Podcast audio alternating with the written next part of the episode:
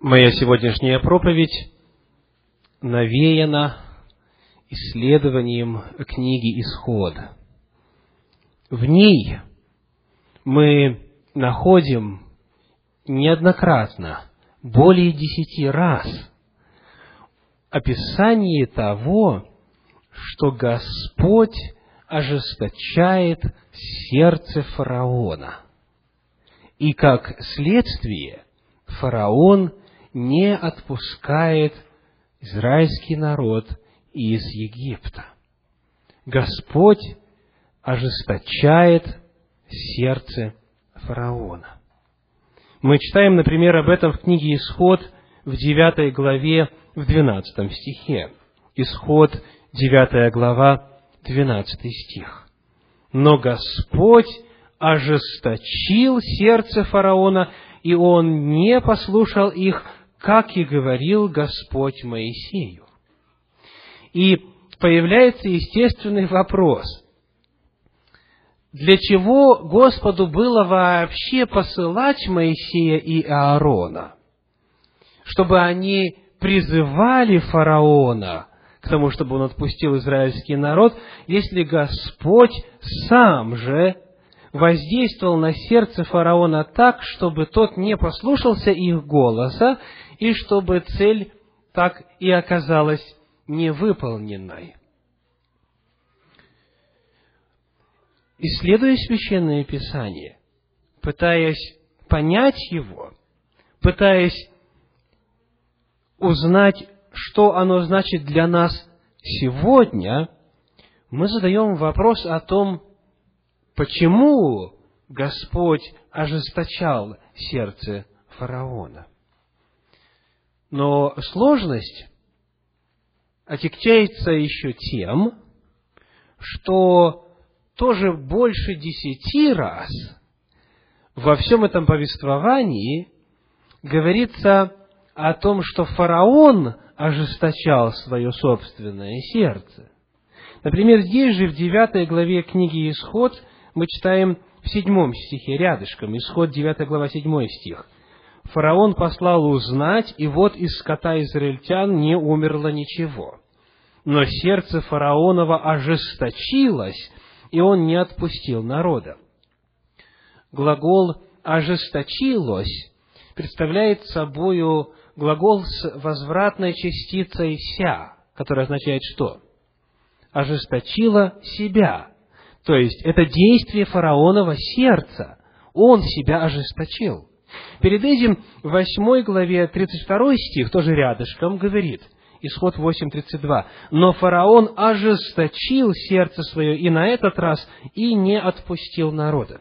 Итак, более десятка раз говорится о том, что Господь ожесточил сердце фараона, более десятка раз говорит о, о том, что фараон ожесточил свое сердце, и читатель остается в недоумении. Кто ожесточил сердце фараона?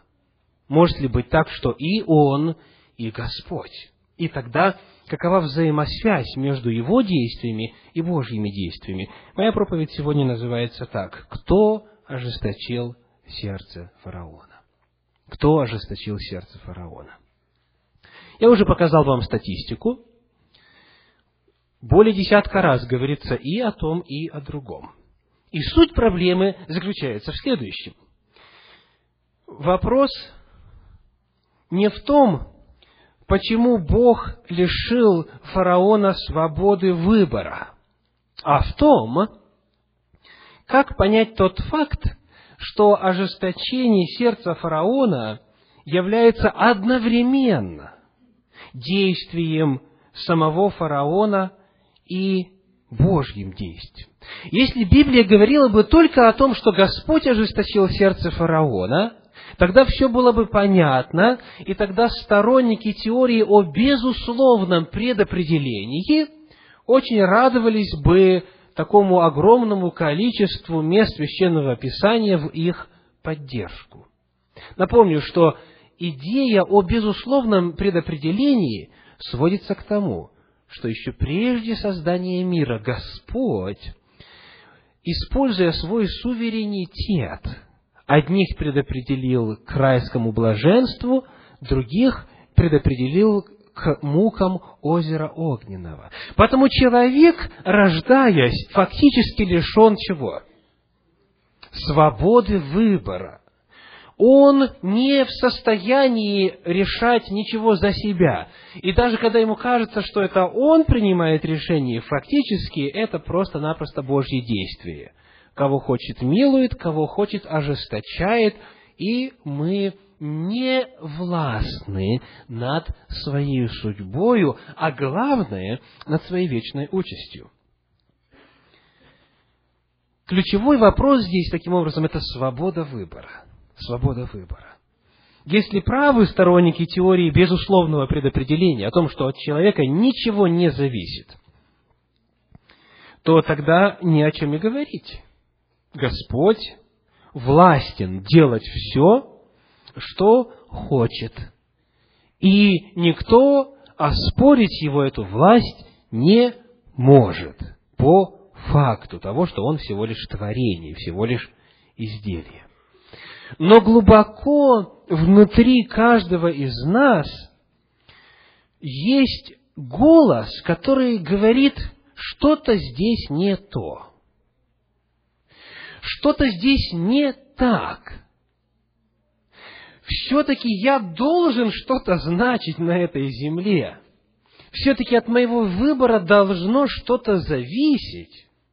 Все-таки, когда Господь призывает меня, говоря, я тебе жизнь предложил и смерть предложил, Он не просто играет со мною, Он не просто издевается надо мною, внушая мне мысль, что у меня есть свобода выбора, которой у меня фактически нет – глубоко в сознании каждого человека живет чувство собственного достоинства и того, что ему решать, с кем ему быть, с Богом или с сатаною, быть на стороне добра или на стороне зла. Но ведь это чувство может быть обманчиво, этот голос может быть ошибочный, мало ли что у нас в глубине души произносится. О многом стыдно даже и вслух говорить. Что можно на основании священного писания сказать на эту тему? Кто ожесточил сердце фараона? Это частный вопрос, который затрагивает более глобальную, фундаментальную проблему свободы человека. И, естественно, мы можем ограничить себя только исключительно названием этой проповеди кто ожесточил сердце фараона. Для исследования вопросов премудрости Божьего предопределения и избрания и а, предведения нам нужно более чем одна проповедь. Но надеюсь, что то, что мы узнаем сегодня, поможет всем нам в решении этого вопроса и, по примеру его, всех остальных из этого числа.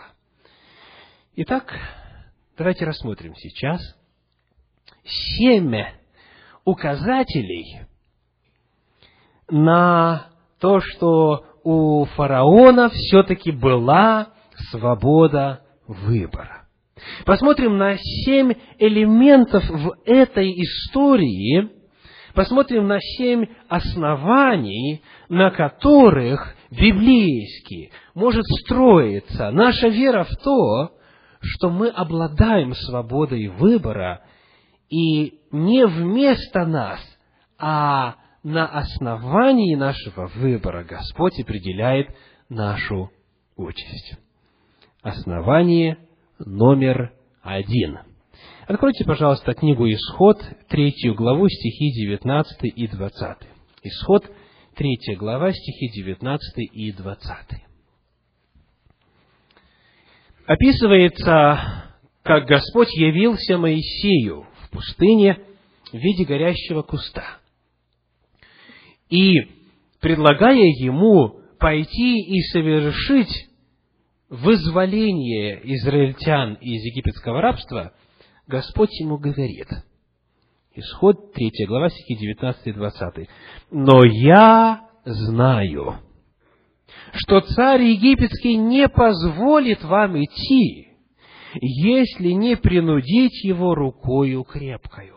И простру руку мою, и поражу Египет всеми чудесами моими, которые сделаю среди его, и после того он отпустит вас. первое, о чем мы должны знать для того, чтобы понять это повествование, это Божья уникальная способность, которая называется в Библии следующим термином – предузнание. Предузнание. То есть знание наперед. Или все ведение, все знания Божьи, знание будущего. Он, посылая Моисея и говоря, иди и выведи мой народ из рабства, предостерегает его и говорит, что? Но я знаю, я знаю наперед, я знаю, что царь египетский не позволит вам идти. Господь говорит, я знаю состояние сердца фараона. Я знаю, какой он, я знаю, как он отреагирует, и я заранее тебя предостерегаю. Итак, прежде чем начинается Божье предопределение, вначале идет что? Божье предузнание. Это очень важный вопрос. Если Бог знает все, то ему легко предопределять. Он знает наперед конец от начала. И потому, пользуясь своим совершенным знанием, он говорит, будет так-то и так-то и так-то. Вот эту последовательность от предузнания до всех иных шагов мы очень четко находим у апостола Павла в послании к римлянам в 8 главе. Давайте прочитаем. Римлянам 8 глава, 29 стих. Римлянам 8, 29. Ибо кого он предузнал, тем и предопределил быть подобными образу сына своего, дабы он был первородным между многими братьями. 30 стих. А кого он предопределил, тех и призвал, кого призвал, тех и оправдал, кого оправдал, тех и прославил. Цепочка Божьих действий начинается с чего? Предузнание. Скажите, а разве не всех он предузнал? Разве не касательно всех он знает все наперед? Он всеведущ, не правда ли? То есть, в чем тогда смысл этой фразы «кого предузнал, того предопределил»? Этот стих рассказывает нам о том, что Бог кое-что знал о людях, которые откликнутся на проповедь Слова Божьего. И вот тех, кого Он предузнал, Он предопределил провести через определенные этапы, осветить их и в конечном итоге прославить. Тех, которых он предузнал, что они не откликнутся на Божий призыв.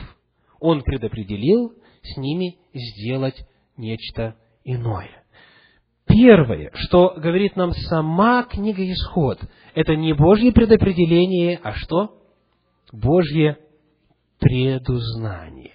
От этого нам нужно отталкиваться. И, пожалуй, самое важное здесь то, что книга Исход, 3 глава, 19 стих, где Бог говорит о своем предузнании, это первое место в книге Бытие, вернее, в книге Исход в данном случае, первое место в Библии на эту тему.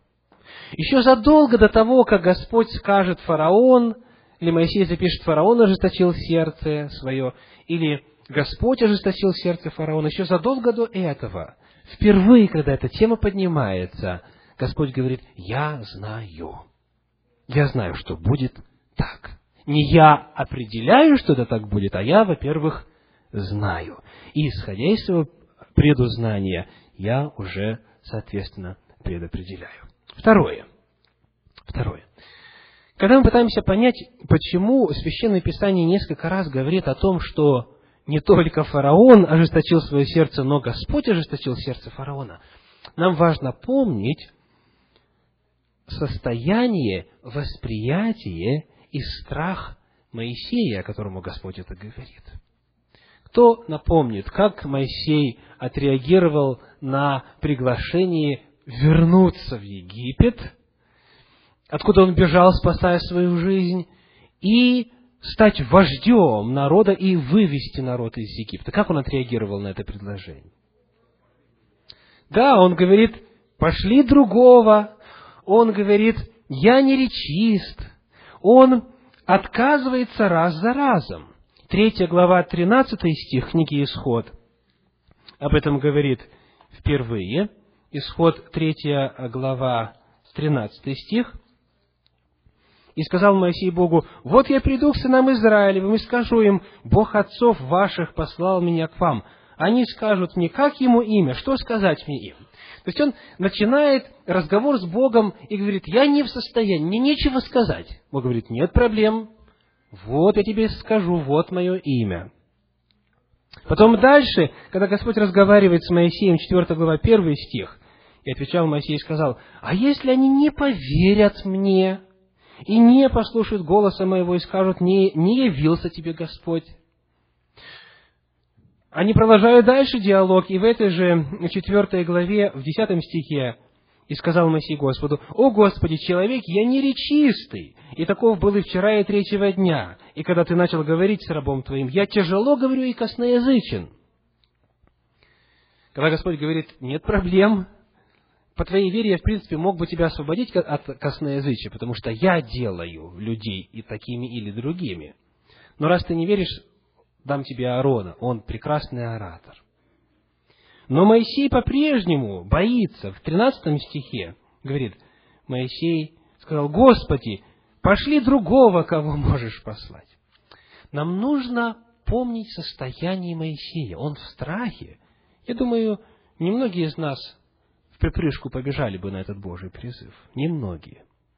И потому Господь, чтобы заверить Моисея, что его миссия вывода, попыток вывода народа из Египта не будет безуспешной, что его миссия не останется бесплодной, что все-таки это произойдет, Бог, желая заверить Моисея в этом, не только говорит, фараон ожесточит свое сердце, но я об этом знаю, тебе заранее говорю, я ожесточу сердце фараона. Он говорит об этом, чтобы показать, что я, Господь, в любом случае у руля. Я все равно координирую обстоятельствами. Как бы фараон не реагировал, пусть тебя это не удивляет, потому что об этой реакции я знаю, и тебе заранее говорю, что даже тогда, когда будет казаться, что никаких надежд нет, помни, я у руля. Это я в любом случае делаю. Я. Потому, когда мы смотрим на психологию и а, ситуацию Моисея в данный момент, мы понимаем, что ему нужно было это услышать. Ему нужно было удостовериться, что даже тогда, когда фараон не реагирует, Бог все равно действует. Это все равно Божье дело, и Он это дело свое доведет до конца. Поэтому Бог использует термины, которые, если не понимать ситуации Моисея и его чувств, могут показаться Божьим посягательством на свободу выбора. Но важно помнить, кому это Господь говорит и в каком контексте Он это говорит. Итак, восприятие и страх Моисея – это второй момент, который помогает нам понять ответ на вопрос, кто ожесточил сердце фараона. Идем дальше. Третий момент. При внимательном исследовании всех этих десяти язв мы обнаруживаем, что даже тогда, когда фараон уже ожесточает свое сердце и не отпускает Израиля, Бог все равно предлагает ему способ избежать последствий той или иной язвы. Вот это парадокс. Если бы Господу просто важно было ожесточить сердце фараона и наказать его, побить его и просто как говорится, утвердить свое господство и свою власть, то вопрос, зачем бы он, когда уже настигает беда, предлагал бы ему способы избавления от той или иной язвы. Давайте приведем один пример. Девятая глава книги Исход, стихи с 19 по 21. Исход, девятая глава, стихи с 19 по 21. Итак, пошли собрать стада твои и все, что есть у тебя в поле. На всех людей и скот, которые останутся в поле и не соберутся в домы, падет град, и они умрут. Те из рабов фараоновых, которые убоялись слова Господня, поспешно собрали рабов своих и стада своих в домы, а кто не обратил сердце свое к Слову Господню, тот оставил рабов своих и стада свои в поле. Удивительно. Даже тогда, когда уже по причине ожесточения сердца фараонова казнь неизбежна, и язва неизбежна, Господь указывает способы и говорит, ты даже сейчас можешь себя спасти. И мы видим, что кто хотел, тот что? Откликался и спасался. Это третье основание, которое показывает, что Бог очень осторожно и очень деликатно и очень уважительно относится к свободе выбора человека. Он предлагает свободу даже в самый последний момент. В-четвертых, в-четвертых, когда мы исследуем всю последовательность десяти язв, то мы обнаруживаем, что во время первых пяти язв фараон сам ожесточал свое сердце. И первое упоминание о том, что Господь ожесточил сердце фараона, идет уже после пятой язвы. Я повторю этот момент, он очень важен. Исследуя описание десяти язв, мы обнаруживаем, что первые пять раз не Господь, а фараон ожесточил свое сердце. А потом, после пяти раз последовательного отвержения воли Божьей и ожесточения сердца фараона, только после этого Бог начинает ожесточать сердце фараона. Давайте посмотрим, что это может значить.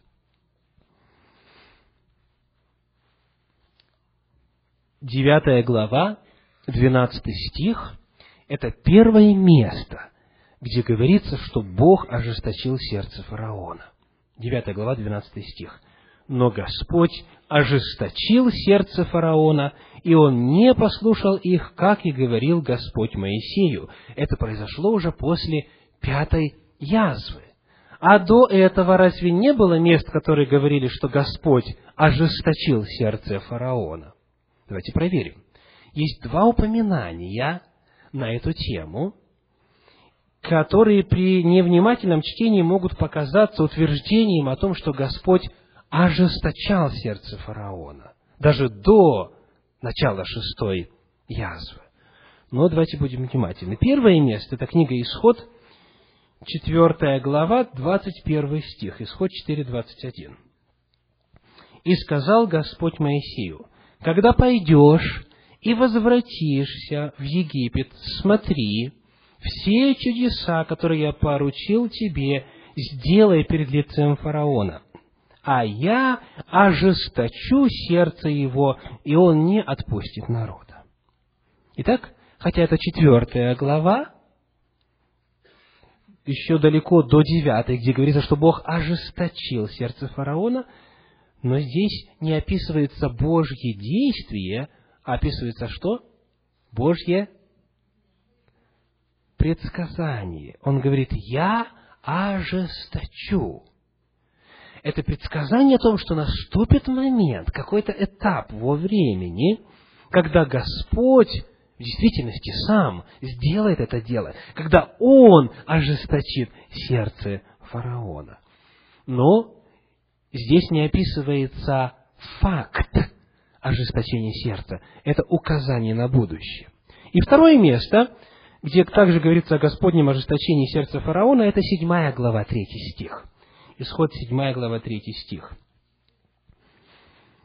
«Но я ожесточу сердце фараонова и явлю множество знамений моих и чудес моих в земле египетской». Четвертый стих. «Фараон не послушает вас, и я наложу руку мою на Египет» и так далее. Что здесь описывается? То же, что и в четвертой главе. Это еще в начале язв еще до того, как язвы начались. Господь, зная будущее, описывает, что в будущем произойдет. И Он говорит, в какой-то момент я ожесточу. Но Он начал это делать только после пятой язвы. Итак, по крайней мере, на основании этих фактов мы видим, что свобода фараона не подвергалась давлению или насилию в течение половины этого процесса. То есть фараон мог сразу отпустить. Господь еще ничего не сделал для того, чтобы ожесточить его сердце. Он сказал, я знаю, что он это не сделает, но Божье предузнание не было причиной того, что фараон именно так реагировал. Это было его решение, это был его выбор, это его свобода. Далее, когда мы начинаем читать о шестой язве и о том, когда Господь уже начал ожесточать сердце фараонова, то даже и после пятой язвы мы читаем, что не только Господь ожесточал сердце фараонова, но и он сам. Даже после этого. То есть мы вновь видим, что хотя Господь уже начал действовать в нем, но, тем не менее, он не отнял у него свободы выбора. Фараон сам продолжает принимать решения, ожесточает свое сердце. Идем дальше. Пятое основание, которое показывает, что фараон не подвергся насилию со стороны Бога, а осуществлял свой свободный выбор. Тогда в том самом месте, в девятой главе книги Исход, когда впервые говорится, что Господь начал ожесточать сердце фараона, Господь описывает и сообщает для нас очень важную информацию, которая говорит о переломном моменте во взаимоотношениях между Богом и фараоном. И этот переломный момент описан в стихах с 15 по 17 с 15 по 17. Господь говорит, давайте я с 14 прочту. «Ибо в этот раз я пошлю все язвы мои в сердце твое». Обратите внимание, 9 э, глава, стихи с 14 по 17. «Ибо в этот раз, начиная с шестой язвы, ибо в этот раз я пошлю все язвы мои в сердце твое» и на рабов твоих, и на народ твой, дабы ты узнал, что нет подобного мне на всей земле. Так как я простер руку мою, то поразил бы тебя, и народ твой язвою, и ты истреблен был бы с земли. Но для того я сохранил тебя, чтобы показать на тебе силу мою, и чтобы возвещено было имя мое по всей земле. Это удивительное место Священного Писания. Господь говорит, пять раз, во время которых ты отвергал мой призыв и шел зло намеренно против меня, этих пяти раз было бы достаточно для чего? Чтобы уже тебя уничтожить. Это было твое действие, не мое, говорит Господь. Ты это сделал. И на основании твоего выбора я тебя имею право уничтожить сейчас уже.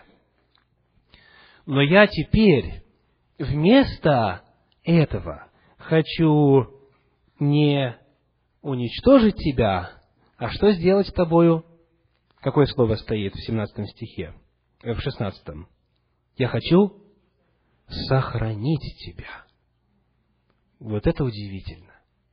То есть Господь фактически вопрос ставит так наказать тебя прямо сейчас или дать тебе еще время и возможность проявить себя. Когда Господь начинает ожесточать сердце фараона, Он делает это уже со смертником. Он делает это уже с человеком, который совершил грех. «Я мог бы, — говорит Господь, — тебя уже сейчас уничтожить, но я тебе, уже виновному и достойному смерти, продлеваю жизнь и сохраняю тебя. Потому вопрос можно ставить не так, почему Господь ожесточил сердце фараона, а как у него столько хватило милости и долготерпения, чтобы дать ему еще пять шансов. Потому что Моисей продолжал приходить и говорить, отпусти, отпусти, ты можешь свою собственную судьбу изменить, даже уже после того, как фараон пять раз отказывался и уже был достоин смерти. Дорогие братья и сестры, здесь не подозрение в узурпации человеческой свободной воли Богом должна идти речь, а об удивлении по поводу того, что Бог так долго терпелив и много милостив. То есть, иными словами, Он говорит, ты уже смертник, но я ради славы моей могу отсрочить свой приговор. Ради славы моей, для того, чтобы это стало известно везде, я теперь уже беру ситуацию в свои руки, и я теперь не дам тебе отпустить народ. Я это буду делать. Почему? Ты свой выбор уже сделал. Уже ничего нового от тебя мы не услышим и не увидим. И уже ты должен был бы быть наказан и уничтожен. Но тем не менее, я буду теперь ожесточать твое сердце, но не то, что я полностью твою волю забираю, потому что, как мы говорили уже, фараон, несколько раз Библия об этом говорит, продолжал что? Сам ожесточать свое сердце. Итак, пятый момент заключается в том, что человеку, осужденному на смерть, он дает возможность еще жить, используя обстоятельства для демонстрации своей силы. Шестой момент, шестое основание. Книга Исход, 10 глава, 7 стих. Исход, 10 глава, 7 стих. Тогда рабы фараоновы сказали ему, долго ли он будет мучить нас? Отпусти сих людей, пусть они совершат служение Господу Богу своему. Неужели ты еще не видишь, что Египет гибнет? Смотрите, мы видим, что не только Бог говорит, не только Моисей с Аароном говорят. Кто начинает говорить? Советники фараона, приближенные его, рабы его, то есть его окружение начинают говорить, послушай, ну что ты такой упрямый? Что ты такой упрямый? Даже рабы фараона пытаются его урезонить. То есть у него масса голосов и очень много источников, откуда он мог бы услышать здравый голос. То есть мы видим, что Господь еще одно окружение использует для того, чтобы урезонить фараона. И, наконец, последнее, седьмое основание – Первая книга царств, шестая глава, шестой стих. Первая царств, шестая глава, шестой стих.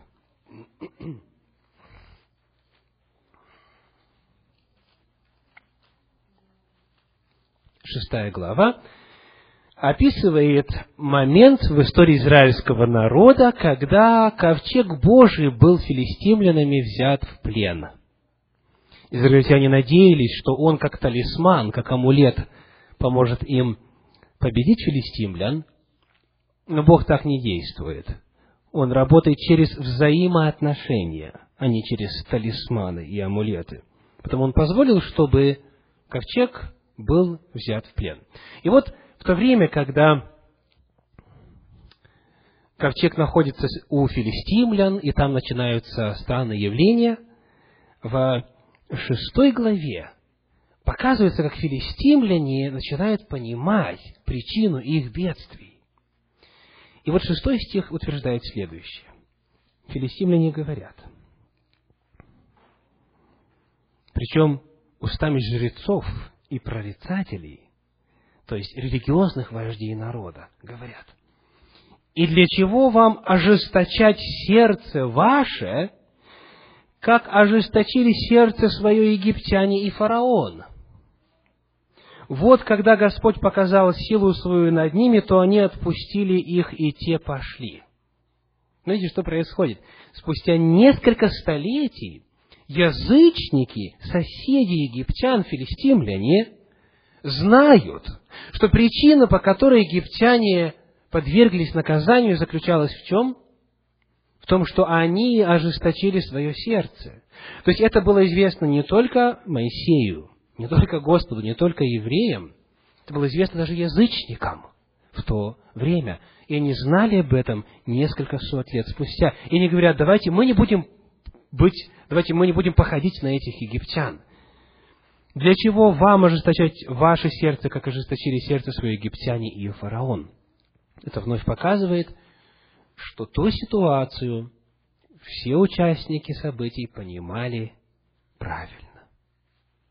А то есть, именно, не Господь сделал фараона неспособным откликнуться на его призыв, лишив его якобы свободной воли, а сам фараон раз за разом в течение первых пяти язв отвергал голос Святого Духа, пока, наконец, не дошел до такой точки, от которой нет дороги назад. Точка, от которой нет возврата. И тогда над ним произнесен приговор. Ты смертник, но я продлеваю дни твоей жизни, и я сейчас буду ожесточать твое сердце.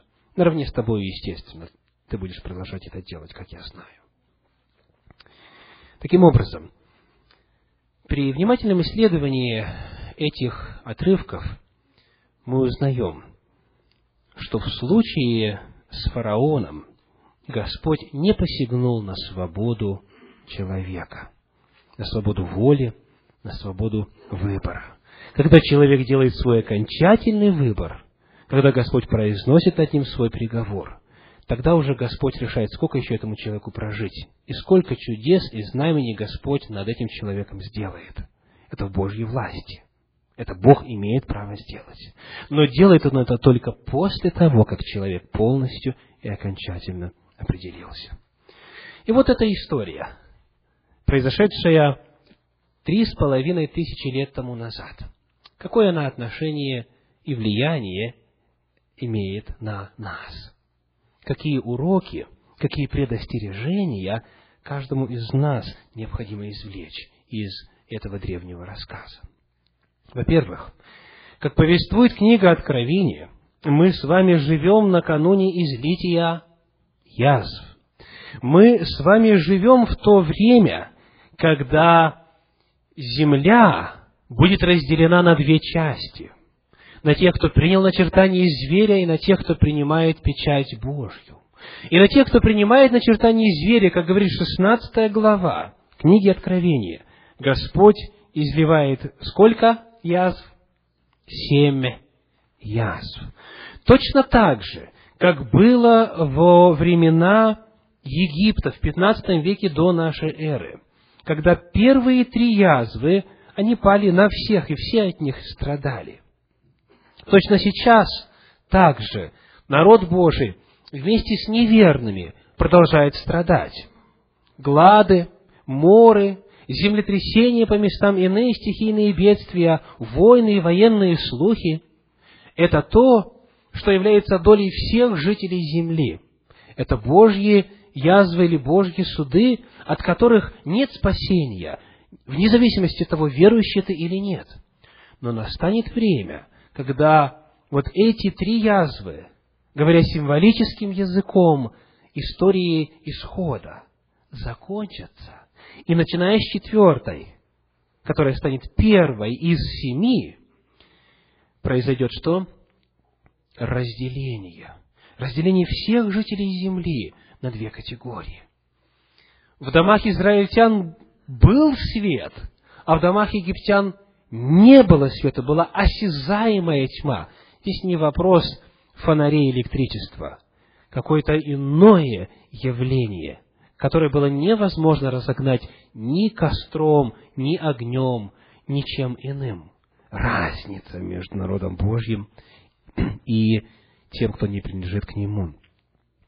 Когда начинается язва и нарывы, на народе Божьем нет, а у принявших начертание зверя есть. И так далее. Во время всех семи этих язв, как и в прообразе Египта, будет разделение.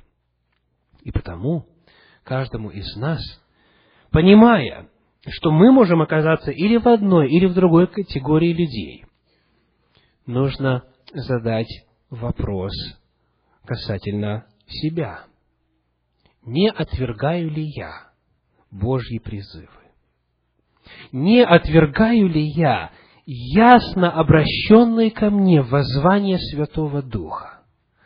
Когда Господь через свое слово или через проповедь, через Библию, через иные каналы, через людей вокруг меня обращает ко мне призыв, как я реагирую? Может быть, первый раз мне покажется, что ничего страшного не произошло. Может быть, второй раз я найду еще извинения. Но третий, четвертый, пятый и так далее, каждый новый отказ от призыва последовать за Господом все более и более ожесточает мое сердце. И со временем я становлюсь неспособным уже слышать голос Святого Духа. И со временем я становлюсь неспособным откликнуться на призыв к покаянию.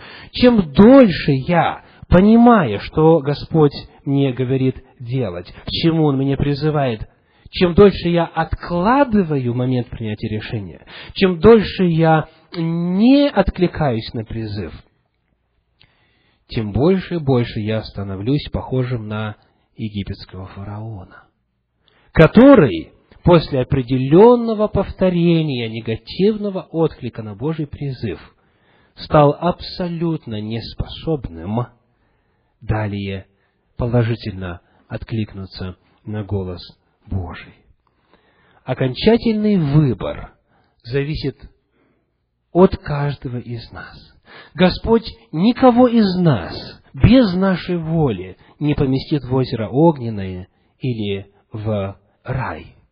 От нашего выбора все зависит. Но Священное Писание историей о фараоне предостерегает нас. Будьте осторожны, потому что ничего не происходит в одночасье. Все происходит медленно, постепенно и, главное, самое страшное, незаметно. Человек, откликнувшийся на призыв Божий, готовит себя к отклику на второй, на третий и на последующие призывы человек, не откликнувшийся на первый Божий призыв, делает себя все более и более глухим к этому голосу. До того момента, как описывает книга Исход, вернее, книга Откровения, 16 глава, даже когда уже язвы изливаются, и принявшие начертание зверя понимают, что это Божье наказание им, они уже не хотят откликнуться они уже не желают этого сделать. Три раза в 16 главе книги Откровения упоминается этот страшный факт. Три раза. 16 глава, стихи с 8 по 11 содержит первые два раза. Четвертый ангел, восьмой стих, вылил чашу свою на солнце, и дано было ему жечь людей огнем, и жег людей сильный зной, и они хулили имя Бога имеющего власть над всеми язвами, и не вразумились, чтобы воздать ему славу. Смотрите, что происходит. Они знают, кто источник, но вместо того, чтобы покаяться, одуматься, остановиться, их сердце настолько ожесточено, что они начинают хулить имя Божие. Далее. Пятый ангел вылил чашу свою на престол зверя и сделал царство его мрачно, и они кусали языки свои от страдания, и хулили Бога Небесного от страданий своих и я своих, и не раскались в делах своих. Второй раз об этом говорится. И в третий раз, последний стих 16 главы, 21 стих, «И град величиной в талант пал с неба на людей, и хулили люди Бога за язву от града, потому что язва от него была весьма тяжкая».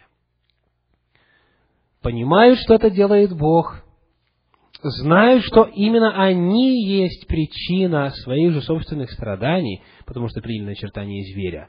Но не только не откликаются, но и хулят Бога, потому что метаморфоза произошла с их внутренним миром, потому что их естество, их природа медленно и постепенно были изменены последовательным отказом откликнуться на Божий призыв.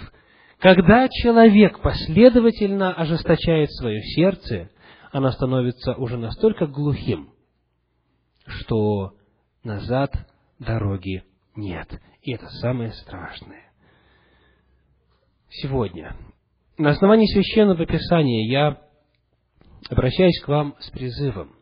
Если вы слышите Божий призыв, чего бы он, это, чего бы он ни касался, касается ли это изначального вступления в завет с Господом, или Господь призывает вас к чему-то еще, каким-то иным измерением духовного опыта и служения Ему, не ожесточайте сердце ваше. Не ожесточайте, как делал это фараон. Не ожесточайте, чтобы не наступил момент, когда Господь уже произносит над вами приговор, и да, еще дает вам время жизни на протяжении семи яс, но что толку с этого? Вы уже зная, не желаете. Человек, понимая, хулит Господа, потому что он уже стал другим. Его сердце уже другое. Чтобы не оказаться в этой группе людей, чтобы не оказаться в этом страшном положении, пожалуйста, будьте чутки голосу Божью. Не откладывайте на завтра то, к чему Господь призывает вас сегодня. Откликайтесь на Божий призыв. И тогда, как израильтяне в Египте, вы сможете, наблюдая за тем, как страдают нечестивые вокруг от семи Божьих язв, иметь Божью защиту от них. И жить так, что будет разительная разница между вами и нечестивыми. Жить так, как жили израильтяне и иные народы, которые откликнулись на Божий призыв в Египте. Жить так, чтобы был и свет, и здоровье, и пища, и Божья охрана, и все, что нужно для жизни. Жить, когда вокруг хаос творится, когда вокруг язвы изливаются, когда болезни, эпидемии, страшные явления происходят. Жить с Божьей защитой. Мне хочется завершить эту проповедь чтением 90-го псалма, который как раз таки является обетованием на время излития язв. 90-й псалом – содержит заверение в том, что мы будем защищены. Все те, кто не ожесточал своего сердца. Сегодня я приглашаю вас прочесть этот псалом вслух вместе со мной в качестве выражения нашей веры и нашего свидетельства перед Господом. Откройте, пожалуйста, 90-й псалом, в нем 16 стихов, и ими, чтением их вслух, мы завершим эту проповедь сегодня. Псалом 90, 16 стихов. Псалом, который называется на Руси «Живые помощи». Готовы читать? Приглашаю всех подняться для этой молитвы Господу. 90 Псалом.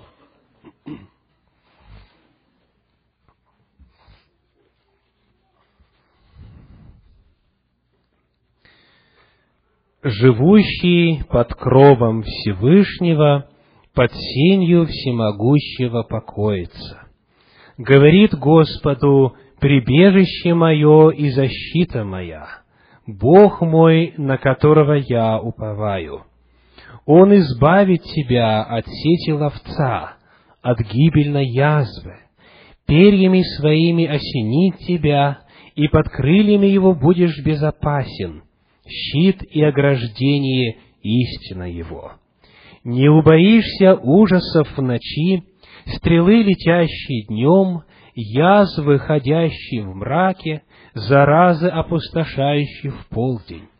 Падут подле тебя тысяча и десять тысяч одесную тебя, но к тебе не приблизится.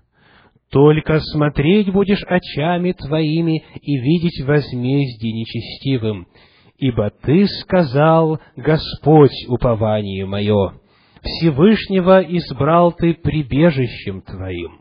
Не приключится Тебе зло, и язва не приблизится к жилищу Твоему, ибо ангелом Своим заповедает о Тебе, охранять Тебя на всех путях Твоих, на руках понесут Тебя, да не приткнешься о камень ногою Твоею, на аспида и Василиска наступишь, попирать будешь льва и дракона. За то, что он возлюбил меня, избавлю его, защищу его, потому что он познал имя мое. Воззовет ко мне и услышу его.